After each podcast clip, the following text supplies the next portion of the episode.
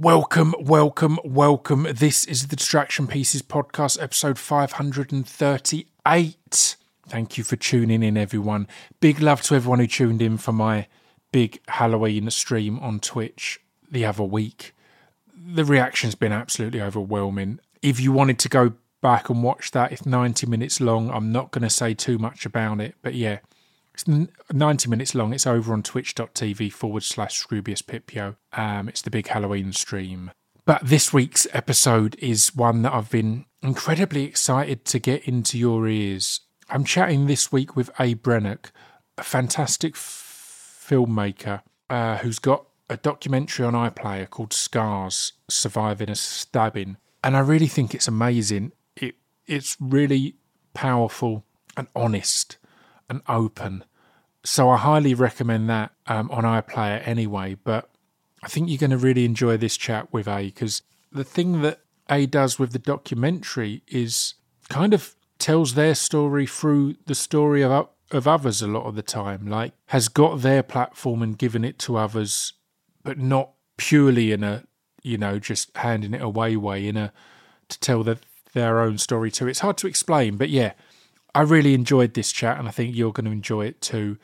I get people reaching out a lot about doing podcasts about bad things that are going on in the world at the moment. And it's often tough to do on this podcast because we tend to have to record a month or so in advance. So there's certain things that are so constantly moving and horrific that the right platform to discuss them and address them is is social media or or those more immediate routes, I guess. And as I've said a few times, I happen to not really use social media anymore. But um, equally, I think we're with a lot of a lot of important things.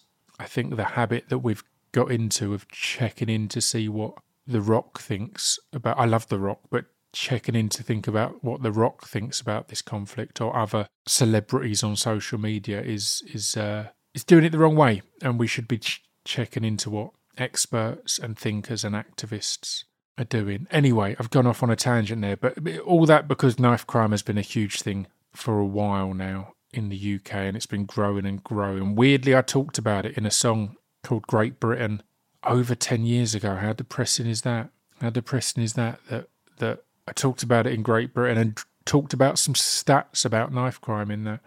And it's just got worse and worse and worse. Um, yeah, we happen to have had a government for pretty much all that period, I believe, that um, maybe hasn't helped things. But let's get into the podcast anyway. We're brought to you as ever by speechdevelopmentrecords.com. That's where you can buy merch. There's loads of good winter stuff over there. We've got our We May Not Be For You, and that's fine. B- beanies and hoodies.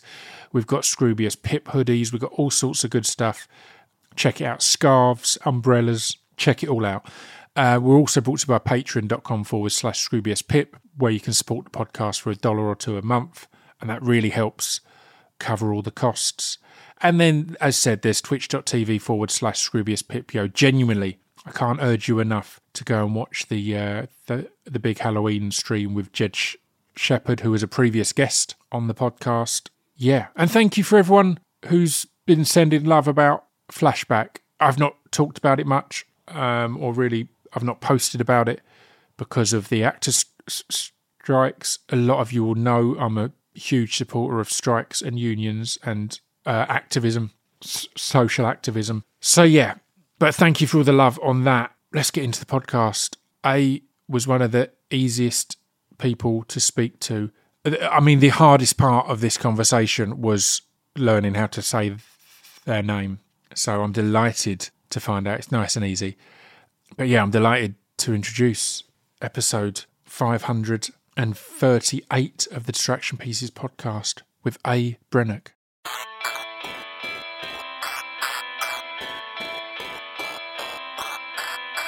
This piece of fiction is the intro to Distraction Pieces. This piece of fiction is the intro to Distraction Pieces. This piece of fiction is the intro to Distraction Pieces. This piece of fiction is the intro to Distraction Pieces. And we're good. We are recording. I'm joined today by Aodh Breathnach. How are you, man? I'm good, thanks, Pip. Yeah, thanks for having me on, mate. Quite an intense time. I've just had a, a film go out on a personal project, um, very Yeah. personal subject. So yeah, quite intense. Lots of kind of love coming for the film, but also it's uh, it's quite an emotive one as well. I was going to ask, like, like that, that, that. How are you feeling at the top's a big one because there's a lot. I want to kind of ask about how you were feeling at many points in this in in this journey of yours, I guess. But yeah, how how has it been now? So, Scars surviving a, stabbing is out on BBC iPlayer, and as you say, it's an incredibly personal story. I loved it. I thought it was amazing. I thought it really talked on a really tough s- subject really well and didn't kind of hide behind anything. I guess. Um, Thank you, man. How's it been since it's come out? Because it's one thing to make it. It's one thing to have been doing all these things. It's quite a different thing when it's actually out there on iPlayer of all places for everyone to see. Yeah, I, I think it's funny because you kind of part of this film was almost like balancing directing and therapizing myself through the film, mm-hmm. and you kind of think, okay, once the film's done, I'll have at least finished that section. But now I'm talking about it more than ever, and I'm kind of Yeah. This is really where the, the discussion about kind of knife violence and, and men's mental health and masculinity and just how violence impacts us as men in general starts. So, yeah, lots of messages from friends of mine that I, I never knew had been affected by knife violence, lots of messages from other people that I don't know, um, sharing their experiences and it's, it is heavy at times but i also think it's it's why we make these films we, we make them to to have impact and create discussions to be honest um, i found out that the film's going to be taken into some prisons um, soon Wow. potentially for some sessions so i think watching a film it can it can impact someone and it can it can make them think but what i'm really keen to do is get it used in sessions hand in hand with ongoing pastoral care for people that are affected Mm-hmm. That's how I think it's going to have the most impact. Being used as a tool, a resource, um, a way to start discussions with, um, with yeah, people that could benefit from it. Really. That's it. I think. I mean, I've talked a fair bit on the podcast with people like Kano and and others about credible role models. And again, I think knife crime is one of those things that it's all well and good for the people upstairs in government or wherever to talk about it or rant about it, but that's not relating to anyone who's actually experiencing it. And what I think your documentary does really well is talk to a good variation of people who've got these experiences. And the, the people you talk to are all those kind of credible role models in that way. And I mean, you've heard the podcast before, you know, I go fucking all over the place, but you, you mentioned about the the balance of storytelling, telling other people's stories, and and self therapizing on this. What one of the things I wanted to talk to you about was how you found trying to balance what was best for you and what was best f- for the film. Because I I don't want to give away part of it, but a theme in the film is you deciding if you're gonna uh, reach out restorative justice if you're going to re- reach out to the person who stabbed you. And it, I, I found it a really f- fascinating part because you had your doubts your partner had doubts. And it is this weird thing of for the film yeah you've got to obviously it's the best thing. But you've moved on a lot. You've you're not in contact with the person at all. The person didn't Mm. go down f- for anything uh, like that. So it's a big choice to bring them back into your l- life as such. So Massive, how, how how did you find that kind of element of it of going? Am I looking at doing what's best for me, or am I, as a filmmaker, l- looking at what's best for the film and maybe ignoring what's best f- uh, for me? Yeah, I mean, it's it's interesting because it's a really, really fine line, isn't it? And it's something that It I was is. kind of negotiating with myself at, at all times because like the film started to merge with my personal life completely. Like, because I because quite quickly when I started talking, I I experienced sort of night terrors which I hadn't experienced for years since being stabbed. But then I started filming myself sleeping. So my my amazing girlfriend was putting up with me having kind of like a camera in our room sometimes Yeah, or yeah, yeah. a Zoom recorder next to the bed, Yeah, which is quite extreme, really. It started to creep into into my, my life, but um, I also wanted to lean into that. And then there are some things in the film that times when I was vulnerable where I thought "Ah, part of me doesn't want to be this vulnerable. Like I, there's a time when I spoke about carrying a, a weapon when I was um, shortly after I was attacked, and like there's part of me that didn't necessarily want to share that at the time, but it's really important I did. It's that's that's the reality of it. I think it's it's uncomfortable to to be vulnerable at these moments, but there's another like amazing guy who talks about his experience of carrying as well, and I just needed to be do I needed to be vulnerable in solidarity with the people in the film, really that were it's, it's, that were I brave mean, it's enough. I, I think it's a really important part because it really highlights, with the greatest respect, how so much of this is born of fear. Mm. It is people who are carrying because they know other people are carrying. Do you, know what I mean? It is that fear and panic. It's it's there's a very like despite all the br- uh, bravado on socials and things like that, a lot of it is born of fear, and that's Yeah. like told the story there. The fact that you were carrying a, a weapon after was because you'd experienced something fucking terrifying, and you know it then that multiplies. Right, that's how the problem becomes a an epidemic. For sure, I think I think fear hundred percent, and just I mean they say hurt people hurt people. I think if you're mm. If something's happened to you, if you're if you're hurt, if you're traumatized, then you sort of accept that as a norm in a way. And then I think it's I think you are probably more susceptible. Sometimes you can be to to harming other people. I think that was my experience. That I knew that someone had taken it pushed past that kind of that threshold like way way beyond where I would have gone but then when someone raises the stakes and you know your life's at risk it's it's mm-hmm. it's kind of that that was what I was like in my mid 20s think about a 15 year old who's gone through it who has more vulnerabilities than me probably mm. less like less foundations laid and opportunities um to take them away from to take them away from that you know and more exposure to, uh, to these things, the more it's normalized as well. The more it's a, a a regular thing. All your mates are carrying uh, knives. It's not. I think there's so many things that adults, grown ups, look down on young people for, and they forget what it was like when you were young. And do, you- do you know what I mean? But uh, again, also not just what it was like when you were young, but the fact that it's going to be different because you've had different experiences. Mm. If you know what I mean, I'm not articulating this well, but is it, there's so much in society at the moment. Uh, social media is a prime example of this. People who didn't have social media all through their growing up period of their life can't understand the hold it has and the connection and the relationship that people have with it. And it's the same with, sadly, some of these things because knife crime is something that's got far more of a problem, you know, in recent years Yeah. and it is far more common and far more there's going to be far more fear there i guess like you give a stat right at the start that knife crime on average every 11 minutes there's some kind of of, of knife based crime in in the uk at the moment and that's terrifying that's terrifying as a grown man Mm. imagine imagine as you say a 15 year old kid Yeah, and I mean, I think it's it's definitely creeping out to the sticks and the smaller towns a lot more. It has in the last decade. Like we film in Kent. Kent is a place where knife crime has tripled in ten years. wow We film in Gloucester. The level at which knife crime has increased in Gloucester is sort of twice the national average over a decade. So we're seeing it more and more in the small towns.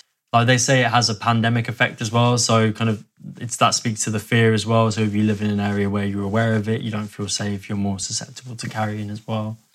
Well, I mean, uh, uh, let's talk about the sh- show more as well because I really liked. It's not just y- your story. You're you're looking at everything, and you talk to numerous people. How did you kind of decide how you wanted to approach this and who, and who you were going to talk to and and all the all of that? It's a funny one because I came in with loads of sort of stuff that I wanted to say about knife crime, and then you find people that you who you really admire and you want to give a voice to, and actually then you're just really led by their experience more. It's a very mm-hmm. this it's not really like a normal knife crime film where we sort of talk about sort of like the bigger picture. It's much more just about how these individual people that I check in with, not many as well. There's four. There's four men that I speak to in the film, um, and it's about that how they're processing the ripple effects um, and how it's affecting their lives really. So I'm from the southwest, and I guess kind of my work in the past has like always been. It's just been like a little bit rural, but a little bit gritty as well. It's kind of I, I'm Yeah, really yeah, yeah. interested in these kind of in these moodier sort of small towns. Like I grew, I kind of grew up like experiencing that kind of thing and kind of experience things growing up in the southwest that you wouldn't expect people to experience in small towns almost. I think people always just think that violence and drugs and stuff exist in um, in the bigger cities.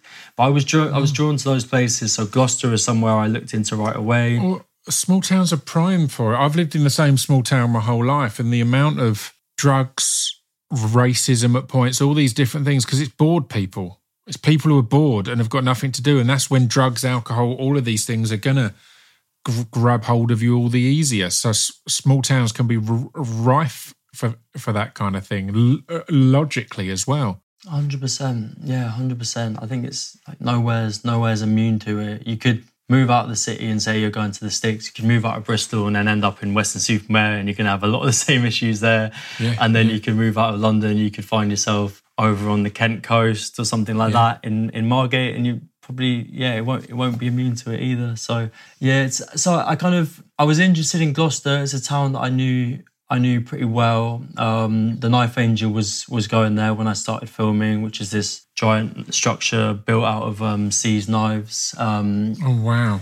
and I came across this young activist called Jasper Taitt-Williams in the quite early stages, and he was he Jasper takes knives off the streets basically from families and people that are in need that don't want to carry anymore, and he acts as a sort of a middleman between the community and the police. He's got the trust of his Yeah, community. I, I follow a guy called called Faron Paul on Instagram who's Yeah. been doing a lot of that for years as well, and exactly Amazing the work. same thing with Jasper Taitt-Williams. That um, it's being that again that that credible middleman between the police and and the community to go look because all police stations have these these weapons amnesties and they're meant to just accept without any question I've seen Faron Paul have trouble with that. You know, I'm sure Jasper's had trouble with that as well, where they want to ask more questions and what, but and that's not your role. That's not their role. They're trying to take these things off the streets, and the amount of of weapons all of these guys who do this do take off the streets is mind blowing. Yeah, I'm, I'm aware of Faron Faz Amnesty as well, and um, Yeah. been following him for years as well. And yeah, he, he- he's doing amazing work as well, traveling all over the Mm. country and sort of having people that help him around as well, isn't he? And doing again, these guys doing this stuff that it feels like maybe our police and our governments and our councils aren't taking enough action to do. Like it shouldn't be in the hands of the regular people to to deal with this, but this situation's got to extent that people are taking action, and it's it's powerful, but it, bro- it, br- it breaks my heart at the same time. It, it breaks my heart that these people are needed, that we've be- have been f- failed so deeply by our government and by our police forces that Yeah, you know it's it's in the hands of the general public and to to to, to reach out and communicate with the community the community the the government the council the police were all meant to be part of the community and it feels like we've never been further from that it feels very much like an us and them or multiple us's and one big useless them but we won't get too heavy on the on the politics here i'm starting to rant all of a sudden but No, it's true. It's what we're seeing. We're seeing kind of because um, the support isn't there. We're seeing more people at a grassroots level doing things like collecting knives, and then also because the mental health support isn't there, we're seeing people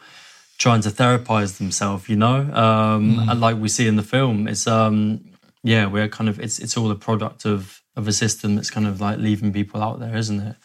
what I found interesting about Jasper is he did have the trust of the community. He could be there in times where people would never have called the police on like their younger family member for because they found knives in his bedroom, you know. So Jasper can go in in those moments and support those people.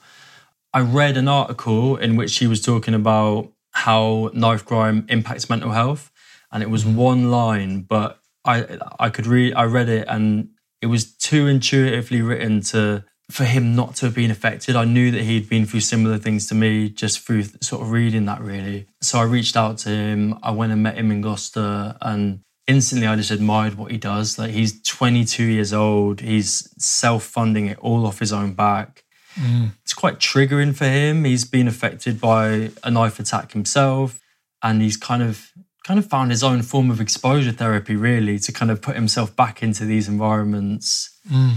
helping people that are in very similar scenarios to what he was about five years ago. Well, that's the thing that struck me was And it, again, it's going to sound like a small thing, but every time you showed old photos of everyone, of of of yourself, of these lads, and all this, because we meet them as these balanced, emotional, you know, rational, trying to help people, and it's a quick glance to go, oh no, they were bad men in there, like, like like like they were out there, you know, in in in that world, and they're great examples of look, something happened that pushed them to get to this place. I think I think a lot of people can go on Instagram or see again a lot of the stuff that Faron Paul posts, where you're seeing all these horrible v- videos of people g- gloating about their knives and all this, and it can look like the youth are beyond saving or whatever. Do you know what I mean? In in in in that way, and they're not.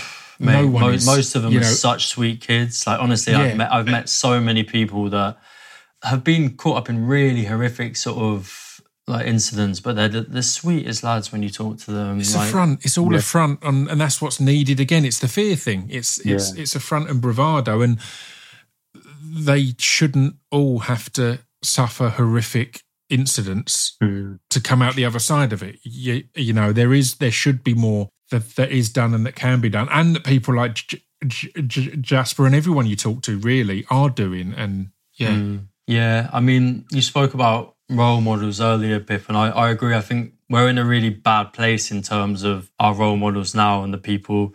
I mean, we've got people like Andrew Tate, who's obviously a donut and kind of is not an advocate for sort of men being vulnerable, really in general. Um, yeah, yeah, yeah. And I mean, like, I firstly, I think I would never, I would never put this all on music. I think that is an absolute kind of slap in the face when you look at like seventy percent of our youth services being cut over a decade and stuff like that. So I wouldn't, mm-hmm. I wouldn't use music as a scapegoat. Saying that, I do think, like, as a filmmaker, I always think about how I'm representing things, what I'm putting out there, and how that can impact people because the media does, it does impact us. You know, like what we Yeah. absorb.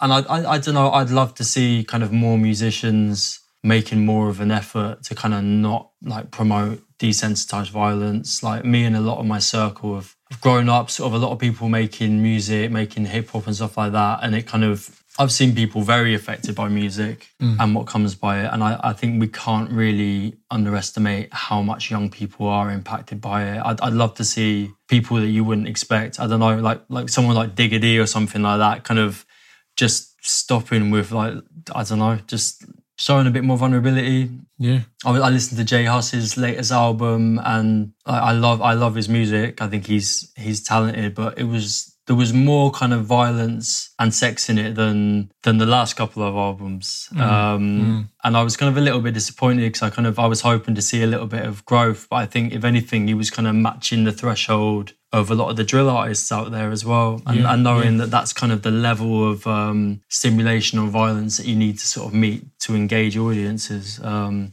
so yeah, personally, I, I would like to see more role models kind of um, pushing a message of, of vulnerability and, and being against the violence. Really, or, or, or one of the people that you spoke to in the video was your mate who who who raps and and you've done music videos for in the past, right? mm, Twizzy, yeah, Twizzy, one of my best mates. Yeah, something he said was one of the most heartbreaking and moving bits when he was talking about people saying you're lucky you didn't die, and he was saying that he's not l- lucky he survived. If he's dead, he's dead, and that's it. Whereas the person who stabbed him is lucky he didn't die because they'd be going uh, uh, down for murder. Their life would, would be ruined, but he lived, and now he has to live on with it. You know, live on with that experience and what he's been through, and there's no luck there. And it was fucking powerful, but heartbreaking at the same time. That there is an element there that it is. Well, yeah, it's the the survivors who have to keep Hmm. l- living with this and dealing with this, and that's that's what the film's about. Essentially, it's about the PTSD. It's about the after effects of stabbing. Um, yeah, absolutely. Yeah, and that was just yeah, I thought that was just a really moving section and really moving interview because he seemed angry. He seemed angry still. yeah. you know, um, and, and, and so that hadn't been shown much. Everyone else was so kind of, here's how I've moved on, here's how I've developed. He seemed kind of like, nah, this is shit. Mm. you know, and that's a, again, that's a voice that we don't hear enough of. Hundred percent. And um, I mean, firstly, I probably wouldn't have done this film if it wasn't for Twiz. Man, he's um, Yeah. he kind of gave me so much encouragement even before this film was kind of like commissioned and stuff like that. I checked in with him. I was like, I think I'm gonna I'm thinking about doing this, and um, and yeah, I'm eternally grateful to sort of have shared this journey with him. For me, that's one of the kind of the strongest scenes in the film. I think it shows. I mean, it's it's been almost 20 years since he was stabbed, and he's still he still carries a lot of hurt from it. You know, it's kind of it shows the legacy that it can it can have on us. There's a really really revealing moment towards the end when he says he kind of like he opens up he's he's and, and he shows so much pain and then he goes but you know what? I'm all good and i'm not walking around like this and if i am feeling like this you won't see me. And that just hmm. makes me think of so many of my my male friends that when they're struggling you don't fucking hear from them. Like you they'll disappear Yeah. for a couple of months. Yeah. And then they'll pop up and they'll be like, "Oh, I've been really low, or I've been suicidal, or something like that." And um, I think that's that's a problem. I think That's when I want to hear from you. that's You when I want to hear that's- from you. That's Yeah. when I want to hear from you the most. you that's know? we need coping mechanisms in place that we reach out to each other in those moments. But yeah, I think he just nailed it that like just so well, saying, "I'm not walking around like this." But when I'm when I'm feeling low, you won't see me, and he laughs, and it's yeah, Yeah. it's it's revealing. Or, or or Jasper had had, had had similar. Like, there's a point where you couldn't get in touch with him, and again, it's mad because your first interview, he's such a positive and driven influence in his community and and in wider uh, communities. But this shit isn't simple. It's not one well, one level. You don't go, oh, I've figured it out. You know, it can come back around and it can hit you, and it can continue to sneak up on you. I guess, and that's that's a horrible thing, right? It's you, you can never be certain you've got on top of it as such. Yeah, hundred percent. Yeah, he put that he put that down to a burnout, and I suppose hmm.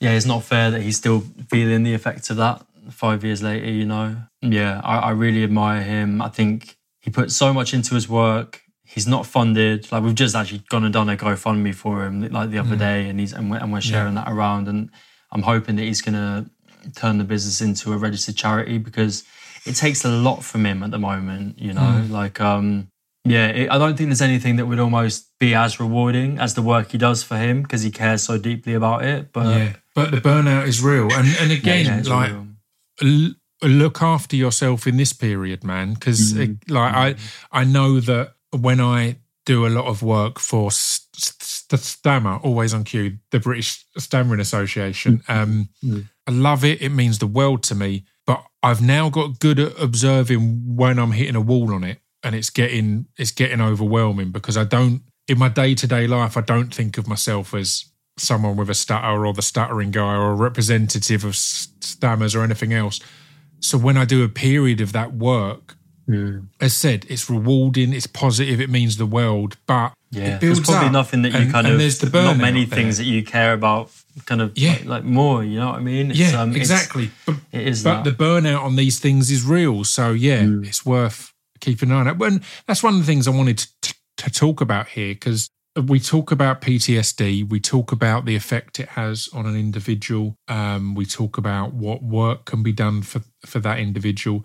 One of the things that really jumped out to me in this documentary was how many partners are in it and how key they are. Again, we don't hear that much about the effects of PTSD on those around you and those who are supporting you and, and, l- loving you. It's almost a given that it's like, oh, you'll be there for them, but it's fucking hard work in its in and of itself. So, how was or how important was that to talk to the partners of? I think almost everyone you spoke to, and again, there's not always there just sitting there smiling in agreement, even including your partner at points where you're putting f- forward some ideas, and your partner was like, "I don't think, I don't think that sounds like a good idea for you." How key is that to those suffering with PTSD? And, and again, it doesn't have to be a partner; it can be family or friends or whatever else. But yeah, how yeah. how crucial is that? I think I think women are quite often aware of their of their partner's kind of um, mental health and well being. You know, Yeah, um, yeah. I think I think they absorb a lot of that. And um, yeah, I'm, I'm I'm really glad you picked that up because yeah, there's probably there's there's four partners that either feature or are mentioned. Like because Twiz Mm. mentions his his um his wife as well. But like on a personal level, for me, like I'm eternally grateful for my girlfriend just putting up with me throwing myself into this process and like essentially kind of coming close to re-traumatizing myself at times because it's pretty real when you're having a night terror and your girlfriend's in bed next to you. Do you know what I mean? Like that Yeah, man. that kind of creeps into the into your family home and it does impact things and just kind of just the headspace that I was in making this film as well. I was so deep into the film and I think it must have been quite hard to be around me at times because Mm. I think I was probably just like in my head. I was kind of like just thinking about a million things. Um, so not always the most present. Um, so I'm, It's, I'm and it's, it's, it's interesting. Yeah, it's interesting with any kind of care because I think everyone can say, I would be there, I would support initially. Hmm. It's when those things become the norm that, like, I, I know I've had partners in the past who have night terrors and I've been adamant to support and to look after them when they they have these things. But there's 100% been times where it's been going on for a month or so. And the first initial thought when I wake up is like, ah, for fuck's sake, all right. Do you know what I mean? It it it, it, turns into like anything. It turns into real life stuff. It's not this the, theoretical thing of I'd support my partner th- through anything. Of course you would, but that doesn't mean it's going to be easy. Hundred You know, it does become a chore as such, which you, you you then have to wrestle with the fact that they're going through something horrible, and you're going, ah, for fuck's sake, I'm being woken up again. It's like you know, it's it's a it's a mad one. Yeah, it is, and I mean, we we had we had our our daughter um, like a few months before I started this project, so it's not Yeah. the best timing for me to Yeah, be doing that. My my partner my partner Fran's are really talented. She's a screenwriter as well, Mm. um, so she's got things that she wants to be doing as well, you know. But um, but this this project's something that has um, yeah taken a lot of um, concentration from us both, really. Then other partners in the film, there's Amanda who's Curtis's girlfriend who um, I mean, they were kind of like about to have their first date when he was stabbed. Um, so they she they kind of essentially were just getting to know each other around that time. She witnessed the stabbing. into this, yeah. She witnessed the stabbing. She Oh, wow. kind of she plugged the wound at the scene. Do you know what I mean? And then for Curtis, like he's he's been amazingly resilient, and he's been. I mean, the best part of it, the first year has been like a massive physical recovery for him, like hmm. as, well, as well as a psychological one. But it's just taken him a long time to be able to get back in the gym and sort of feel like he's he's back to full strength. And Amanda's kind of been there, new relationship, been there and supported him through all of it. Hmm. And she's witnessed it as well, you know. And I think like trauma, it can be vicarious, you know. You you can just see something. You don't have to go through it yourself. Yeah, like, I, think they've um, they've both been amazingly resilient. I think she deserves she deserves credit in this as well. Hundred percent. And again, you say that you can just see it, and it can be the trauma. Most times that we have dreams and stuff, we are witnessing from f- from the outside. You know, often it is an outside view, and that's that. If if if anyone who's seen that can have that same trauma and and and repeating thing, but um, I love Curtis, and I thought Curtis was a really important part of this film because Yeah, you spoke guy. to Kieran Quinlan um, in Birmingham, who's amazing as well. But he's an influencer. He's really inspirational. He's turned his experience into this this positive and motivational thing. He started an amazing gym, The Pit. He speaks about it. He's vocal about it. Curtis is just a bloke who got stabbed, and I think that's a really important representation as well. He doesn't like again like a Jasper is an activist now and all this. Hmm. Eh, I thought it was really important to represent just someone who hasn't turned around and gone right. Well, I'm going to now. Yeah. This is going to be the the key part of my identity. I'm going to, you know, present this and show what people can do. It's like he just went through a fucking horrible thing and is dealing with it as best he can. And I thought that was a really important variation on it, rather than simply here's all these great inspirational voices because it's the reality of it. Not everyone is going to react in the same way. Hundred percent. And I mean, Curtis is the person that in the film that went through it the most. It's the most fresh for him. Like I think mm-hmm. When I first spoke to him at the start of this year, it had been like six months, and I think his perpetrator had just got sentenced to twelve years, and he was really early stages of sort of like recovering physically. But he's he's been so brave, man. I mean, he's also been really active in terms of like seeking closure. Like he's, I mean, he's he's gone through the court process, which is something I never had the balls to do. To be honest, I didn't feel like I could go through that. Well, that's one of the big questions I've got written down here, and Hmm. it's to snitch or not to snitch. And I, I hate the word snitch because it's got such negative connotations attached to it, but it is the the easiest, most recognizable terminology because Curtis did appear in court and and His and perpetrator was actually identified through CCTV, so he didn't Yeah. um, he didn't even have to name him, which I think kind of yeah.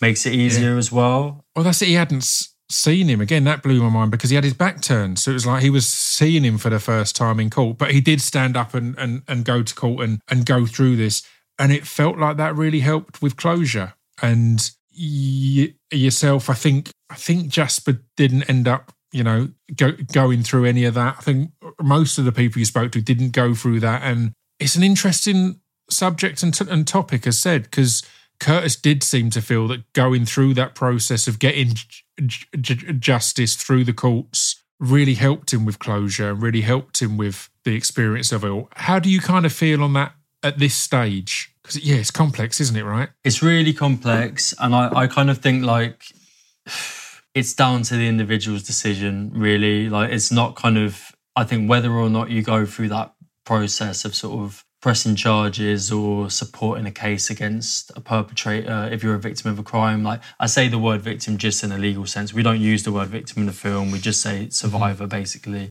Mm-hmm. But I think it's down to the individual, probably who you are, who your family are, what, what your community is, and like and what the repercussions would be for you. I, th- I what I didn't want to make is a film that was kind of like anti speaking to the police or anti pressing charges. You know, I, I think it's a really important thing to consider. No. Yeah, it isn't either. And that's, I think you're completely right. There's so much nuance on this. And I like that this documentary doesn't try to say, I've got all the answers. You presenting your own vulnerability is mm. is evidence of like, look, everyone has to try to do their best. Mm. Here's what some people have done. Here's here's how that's turned out. And you know, it's Yeah. it's examples rather than here's what you do. You've got to go to the police immediately and you've got to do this or you've got to do that. It's like it's not as simple as that. So yeah. Nah, I mean, look, I, I couldn't go through with it at the time. I think I was, I, I was just like really overstimulated and hurt after I was stabbed, and I think I just wanted to move on and um and try and better myself. So I, I, I couldn't like picture dragging it out with a court case for a year. I thought some some of my social circle might see me differently if I did it, and I don't know if it would have been the right thing for me. I also kind of had a bit of a bit of guilt that I'd kind of played my role in a kind of in an altercation as well, and that was kind of something that I found I kind of like, yeah, helped helped me to make sense of it in a way. But I think what I noticed in Curtis is that a year later he didn't carry the kind of the anger and the hurt that I did eight years later.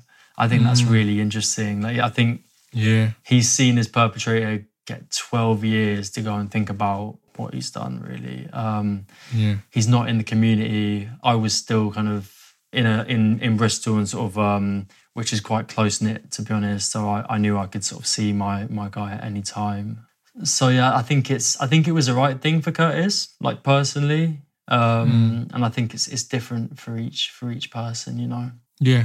Yeah. It's really interesting. Well, let's talk a little bit about you and your life prior to all this. Like, like you, you you've been a filmmaker, right? You made music videos and stuff like that, and you're in, in Bristol, did you say?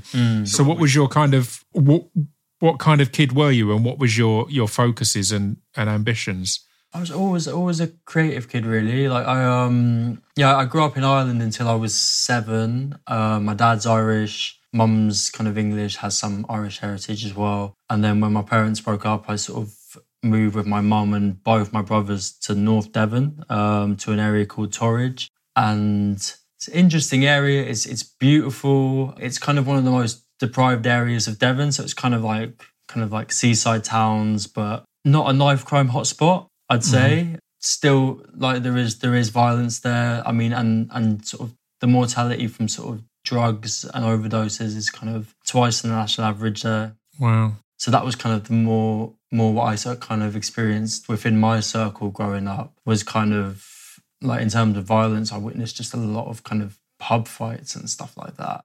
It's, it's something about seaside towns, isn't there? Yeah, but at the same time with this beautiful backdrop as well, you got like you got amazing kind of Oh, like. that's what struck me. I've, I've spent a like lot of time in Ramsgate and Margate, Mm. and they're beautiful. And it really st- struck me when when Curtis's story was was playing out there, and kind of of, s- of seeing the kind of yeah the, the two sides of it all. Mm. But I think being brought up by my mom, um, I, I was kind of with the Irish family, like over in Ireland, and um, and my dad was over in Ireland. My mum always pushed me into creativity, and the Irish family Mm. was like, "Oh, is it worth trying to do the filmmaking thing? You're not like can't even earn a few pounds. You got to work for free." But I kind of, yeah, I think creative, being creative was all I was ever gonna do. Really, a lot of my friends went into trades, and I was always just that kid that had decks, or I was I was producing music, making little films and stuff like that. Um, It's all I really know how to do, um, and how to sort of make sense of things. So. And then when I moved to Bristol, got sort of family near there as well. Did it, I did a degree, and then uh, in media, and I sort of started just like being a little kind of I suppose a bit of a little gr- guerrilla filmmaker. I sort of had my first camera, did music videos. The Yeah, Prince's yeah. Trust funded my first camera, really helped me out amazingly, Amazing. and kind of like yeah, really sort of like propelled me. And I was trying to make my way in the world, and then um, that was when I met the person that stabbed me actually, and um, I actually ended up working with him, and it turned sour. I didn't get paid, and that's and that that all came from that really trying to make my way as a filmmaker in the really early stages. Yeah, yeah. And then, I mean, it's addressed right at the start of the film. You were stabbed in the face, and that kind of must have changed everything for a period, right? Yeah, Socially, creatively, you know, in every way. yeah. I instantly just sort of thought I kind of I looked rough because I had this facial scar, so I started like trying to like cut my hair less short and stuff like that. I was very aware of it. I'm lucky that my, my facial scar sort of healed well in time, and then the other places where I was stabbed was sort of like in the top of my head and my side and stuff like that. So they're kind of not really on show. So yeah, I mean, I mean, it, yeah, it, it, it did change things. I, I went back to work a few days later, and I kind of had very visible scars, and um, Mm. Lucky to have supportive people around me. Really, I mean, I mean, my my injuries healed within a few weeks. I kind of had stitches and staples out, and I was. I think that allowed me to bury it more. Whereas some people that say Curtis has had a year recovery, yes, so much like more severe physical injuries. And it felt so innocuous as well, kind of thing. It did just kind of, yeah, it's so, that's the brutality of, of knife crime is you never know what organs you, you're going to hit. It could be a quick recovery or it could be, you know, a year or whatever, or, or no recovery. Of There is course. nowhere good Yeah. to stab someone. Like there- there's Yeah. kind of like you and any limb, any any like anywhere in the body. There's there's there's precious Mm. stuff there. You know, there's nowhere there's nowhere that it's right to do. Yeah, yeah. It's brutal. So how were you, I guess, mentally initially? You say you healed quick, recovered quick health wise. How were you in in that initial like a year or so? How much did it change you as as a person? I think if you if you spoke to other people around me, they would have said that they didn't really notice that much. Mm. But then, kind of in my own time, I was I was I started having night terrors right away. So I was sort of like kicking out in my bed and screaming in my sleep and stuff like that. And then um, I think I, I had what I think was a panic attack, like probably like six months in. And I remember saying to my friend around that time, I just feel like I've just drank loads of espressos all of the time. I was just my my adrenaline was still still just kind of so Right. even six months later, just like kind of just kind of pumping through me really um, from sort of a near death experience, I suppose. Yeah, yeah, Um, and then you're kind of you're out in town, and there's there's an element of how a near death experience has shaped your brain, and there's like there's an element of that kind of that fear that comes with that. Um, but also there's kind of an element of like genuine danger as well. And I I'm, I did receive threats afterwards, so I kind of I knew that there was a chance that I could find myself in a very similar scenario again. So yeah, that was it was a really yeah, it was it was kind of that first year was kind of was really tough just in terms of kind of just navigating the city and stuff like that and knowing just kind of looking over my shoulder, going out because it happened on, Yeah. like, it happened on a night out. So yeah, like even even now there are kind of little ripple effects that I see if I go to a music venue or something like that. You know, you're just kind of like that little bit more aware of danger. I think it changes the way you see the world. You see the world as more of a more of a dangerous place once someone's kind of essentially kind of not not cared for your life in that way or harmed you. Mm. Um, And I think I think it's something that so many young people go through. Like for me, I I wasn't that comfortable at first making so much of the film about me because I naturally give voices to other people. But I kind of learned that I kind of had to be a, a surrogate really for like for the audience and, and a way for them to kind of see what so many young people in our communities go through. So I kind of saw my own experiences and I thought, well, there must be thousands of young people living in our communities without sort of support and probably without diagnosed trauma and, and PTSD. Mm. And, and and and when did you decide that this was a film that you wanted to make? Because all creative art is amazing, making things, making music videos. It's different when someone like the BBC is on board, when you know that this is going to have a reach. You know, it's going to be available in everyone's homes and all that kind of thing. And that's the kind of reach that this specific s- subject needs, right? Mm, I, I've made quite a lot of films like this in sensitive spaces for years. I've just I've laid my foundations. Like mm-hmm. just shortly after I was stabbed, I, I, spent 18 months on a series called Drugsland, which followed kind of drugs in the city of Bristol from the perspective of dealers, police, users, um, recovery, politicians, and that was really formative for me. So I've, I've kind of been laying my foundations in this area for eight years, and I got to a place where I knew I was going to make my first 60 minute through a BBC scheme. So I, I knew I was going to sort of um, direct my first film. And it was an opportunity to develop a film, basically. And I, I've always wanted to make things, to make this craft as expressive as possible. I've always tried to develop my own stuff, come up with ideas. Like, because otherwise, you, if you kind of just go for jobs and stuff like that, it's kind of, you're not, it, it gives you yeah. less of a voice, you know? And being stabbed was something I hadn't really ever brought into a work setting. If anything, I've I'd kind of like completely buried it and just thought that is not gonna that that's a really negative thing that actually I don't yeah, yeah. need to tell people about. It makes me makes me kind of um, seem less professional or seem kind of rough or something like that. So, but then I got to a point where I just the feeling I was carrying sort of I wasn't going away. I'd think about it, my heart would start beating. I still felt kind of anger, I still felt hurt. And I just found myself sort of mentioning it to a few people when I was talking to development teams and stuff like that. And it actually started out, the idea started out as like potentially a talent led thing with with someone else. We are saying maybe we could we could if we could have sort of um, a celebrity or something that's been that's experienced it and looking at the psychological impact. So we pitched that, but then the BBC were like, oh, actually, this little section about your own lived experience is kind of much, it's more interesting. Uh, would you be open to do an, an authored film looking at your own experience and speaking to other people whose experiences have parallels to yours? And at that point, I kind of had to think about it for a really long time. I wasn't sure. I kind of, yeah, it, it wasn't a decision I took lightly. And in the end, I kind of, I took a leap of faith and, um, it's a subject that's really close to my heart, and I thought it would be more rewarding than anything else, to be honest. Um, I also knew that if it went wrong and I sort of channeled my own hurt into a film and it ended up being shit, then um, then that could be kind of quite upsetting as well. Yeah, there's more at stake when it's so personal. Hundred percent, and it's a it's a massive subject. It's kind of like sadly really like topical even in the last couple of months. So it's it's a really it's a big thing to take on. Um, so you're right. When you do it through a broadcaster, it is it's much more of a weight to carry. But I mean, the advantage is like the impact it can have. Like it's it's already gone out to so many people, um, mm. and that's not something I could have done. You know, these days you can kind of do it through your own YouTube channel, can't you? As well, and there's there's some amazing people doing. Yeah, but it can vary, that. can't it? Yeah, is there is.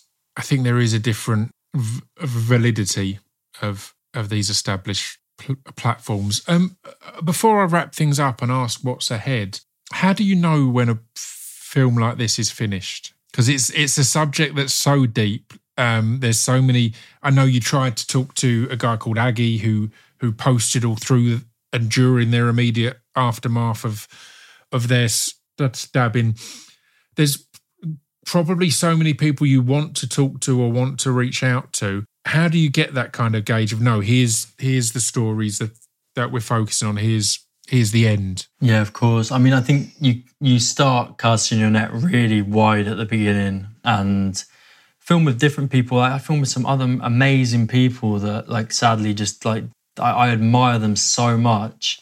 And then for certain reasons, just like because of the shape of the overall film, they they weren't in the final piece. But they're mm. people that I'm have really shaped my journey as well, and I'll be in touch with, and I'll be checking in with all the time as well. You know, Yeah. um, it comes down to kind of to what you've captured, um, the journeys that you've been able to sort of follow with individual people. It's not like we just see people once; we, we follow them as and we check Yeah. in with them. Like we check in with Curtis a couple of times. Same with Jasper. Same with Kieran. So it, it kind of comes down to to the kind of the journeys that say the most, and and it's about your people. It's kind of it's not a knife crime film as much as it is kind of really just about about um, the people and their journeys, um, seeking closure in different ways. Really, it's um, it's very led by by character. So it's it's not the last time that I will be working in this area. Like I, there are, there's a lot more that I want to say, and there's a lot that I didn't get into this film. So I definitely will be sort of keeping in touch with the organisations I've connected with and stuff like that as well. Like um, Yeah. there are some amazing organisations that I shadowed. I shadowed an organisation called St Giles Trust to embed kind of essentially trauma caseworkers, like youth workers in hospitals. To and they're they're not there for medical reasons. They're just there for emotional support for Yeah. people that have been shot, stabbed, or seriously assaulted. I admire what they do, um, like so much, and they support people in the community as well. I shadowed Catch Twenty Two, which is um, like a national service that's been going for for a re- it's a really long-standing organi- organization, and they help young people who are affected or at risk of of, of knife violence um, and youth violence with ongoing mentoring, support with county lines and stuff like that. So I mean, these are amazing organizations that I've connected with, and there's there's so much more good work going on that I'd love to I'd love to reflect in the future.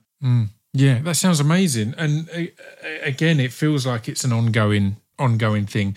Um, how have your people r- reacted to this? Me and uh, there's a spoken word artist I, I hit it off with really well early on called Polarbear, who's from Birmingham. Oh yeah, no, I And we always spoke. and We always spoke about when we write.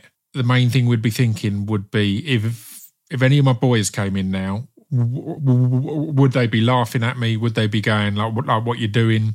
Um, And kind of that thing. It's all well and good to have the outside world, and you've spoken of some of the reaction and some of the contact you've had.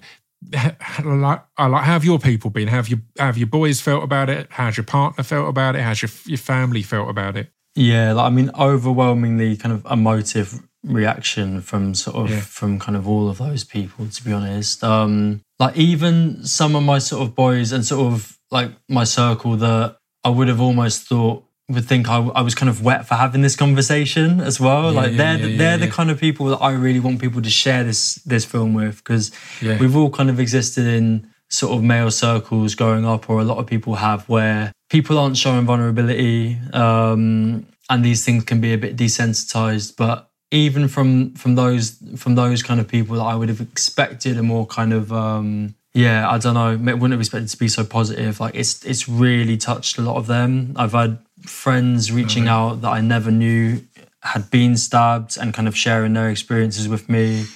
Really sort of unexpected emotive responses.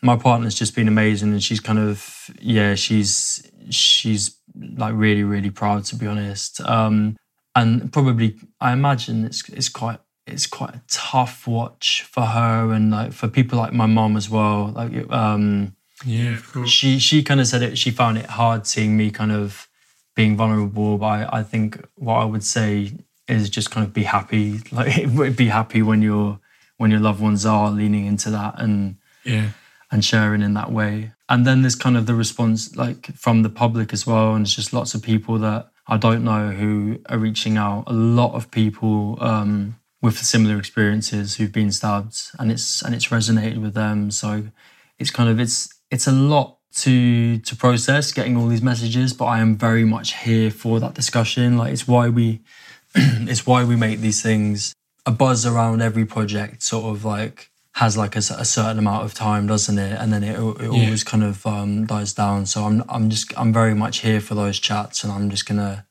gonna lean into it really I love it. I love it. And, and what's ahead? What's next for you? What else would you like to do? Is there anything else you've got on the horizon that you can talk about, or is it kind of all been building up to this, and you need to s- sit in this for a bit before you start thinking about that? I mean, this one's been so full on, and like it's like it's it's just kind of like coming to its end now. So And it's so personal. yeah, and it's so personal. So I kind of did have to give everything to this one, and um, I, yeah, I've not thought about my next like how I'm going to pay my bills for the next couple of months, but I I, I, I will find a way. Um, and then after that, I'm doing something with the ambulance service actually, um, Yeah. like a, a bigger a bigger series. Um, with an amazing team that I've worked with before, but just kind of yeah, it's a it's a love letter to our NHS basically. Um, Amazing. and then in the future, I will 100% be developing more films. I love making single films, and I'll be developing more on um, on various subjects that that I care about. But um, I don't think it's going to be. I will undoubtedly do mentoring in this area and be engaging with people, um, sort of combating knife violence. Um, but yeah, I also hope to make films in this area again. 100%. I've got a lot more to say. I love it. Well, I appreciate you taking the time and coming on. And as said, I I thought the film was amazing. I thought you did such a good job and spoke to such amazing people. S- s- So yeah, th- thank you for that as well. Absolute pleasure, Pip. Really, thank you so much, mate. I've always seen your your platform as somewhere where people can be vulnerable. Um, Yeah, so 100%. so yeah, it means a lot. I really appreciate your time, mate.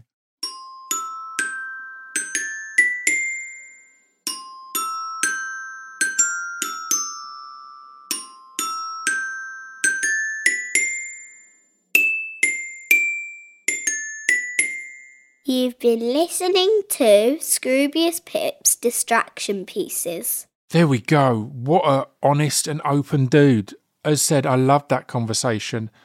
I could have talked to Aodh f- for hours. We talked about talking more this past week. In fact, we've talked about chatting more. But I really loved that conversation. Go and check out Scars on uh, on BBC iPlayer. Scars surviving a stabbing. It's it's really astounding. Yeah, I'm excited for all that's ahead from this creative force. And I'm excited for you guys to be here. I know I touched upon it, but it's nine years. I think I said, I think I thought it was 10 years the other day. I genuinely thought we were in 2024. That's how fried my brain is at the moment. But it's been nine years of this podcast, and we continue to do episodes like this. You know, yes, we get like Stephen Fry and was James Acaster on this year, I think, like big names. But we also, you know, I'm still adamant to talk to a range of people and not necessarily always have a name that you you recognise pop up on that podcast feed, which is tough in these days where, like, like back in the day on Wednesday, you'd maybe have me and, and Richard Herring coming out, but then you wouldn't have anything on Thursday, not much on Friday, you know. Whereas now, every day you open up your podcast app, there's three or four things at least. So I know that sometimes a name that isn't familiar comes up, and it's um it's easy to go with s- someone else. Off menu had Steve Coogan on recently, you know, and I had one of the most amazing conversations I've had with Philip Barantini. But but I'm aware that you see Steve Coogan, and you might put that ahead of Philip ba- Barantini f- for now. For now, you know I've got a habit of get of getting people on early, who then go on to be your favourite writer, director, actor. Shout out to Michaela Coel. Shout out to Florence Pugh. Shout out to numerous others I've had on early days. But yeah, it's always been about the right conversation, and we've been having some amazing ones. And we're coming towards the end of the year. We're getting into dr- dr- dr- dr- drunkcast territory, so brace yourselves for that. But I've got loads of good chats to come before then. Yeah, I'm going to stop talking now. I will see you all next week. Until then, stay safe and stay sane. Ta ta.